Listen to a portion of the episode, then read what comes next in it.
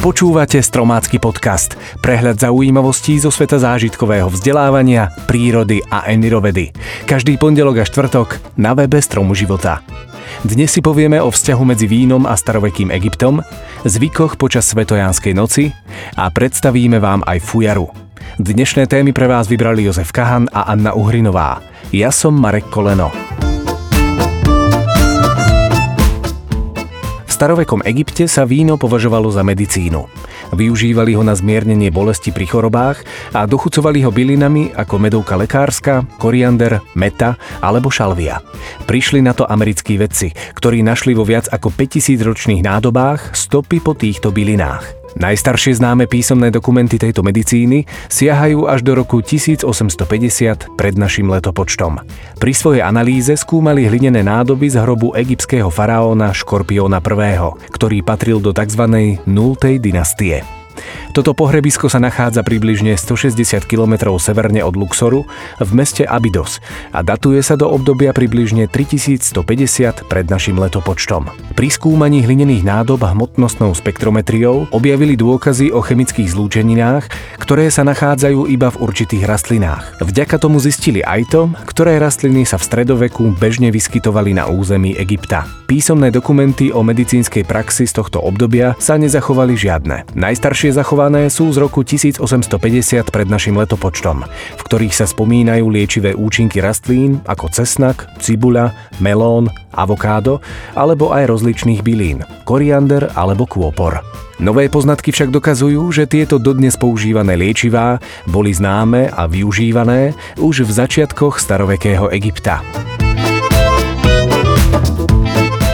Onedlho nás čaká Svetojánska noc, ku ktorej sa viaže množstvo zvykov a tradícií.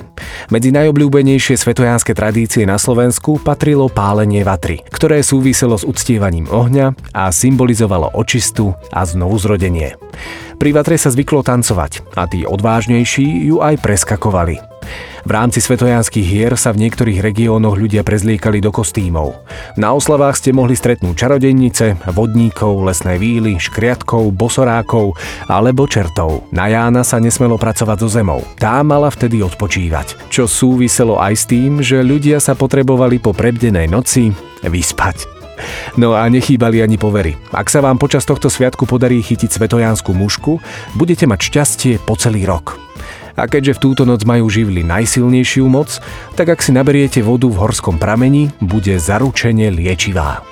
Mimoriadne liečivé budú aj bylinky nazbierané od polnoci do východu slnka, čo sa dá vysvetliť aj tým, že práve na konci júna obsahujú kvitnúce byliny skutočne najvyššiu koncentráciu liečivých látok. Na Jána sa zbierali najmä materina dúška, myší chvostík, divozel, žihľava, palina harmanček, ligurček, skorocel či baza. Najvýznamnejšou bylinou tejto noci však bola krv svätého Jána, alebo inak povedané ľubovník bodkovaný. Ten pomáha pri tráviacich a kožných problémoch, potláča zápal, zmierňuje bolesti, detoxikuje pečeň a patrí medzi prírodné antidepresíva. Tak čo, vyberiete sa na nočnú vychádzku za bylinkami aj vy? Hm?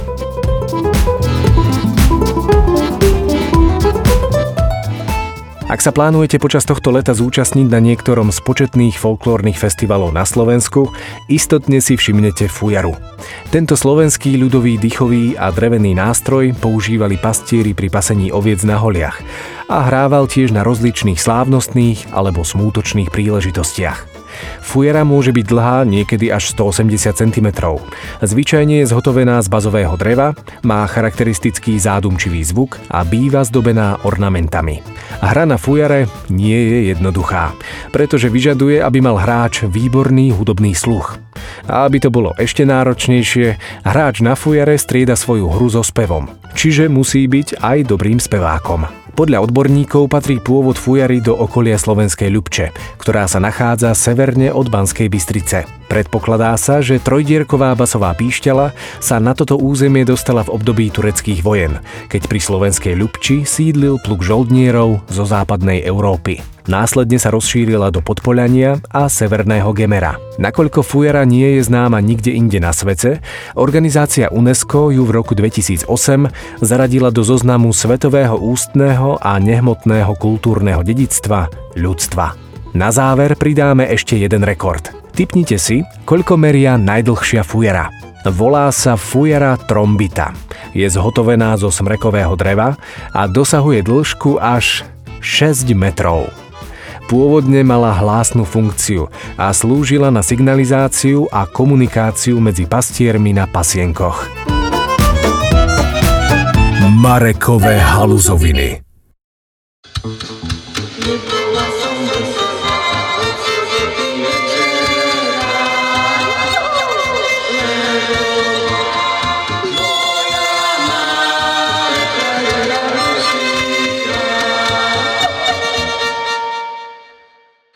Vážení občania, budeme radi, keď si zapamätáte, že Stromácky podcast môžete počúvať nielen na webe Stromu života, ale aj na aplikáciách Podbean, Spotify, iTunes, Google Play a iné.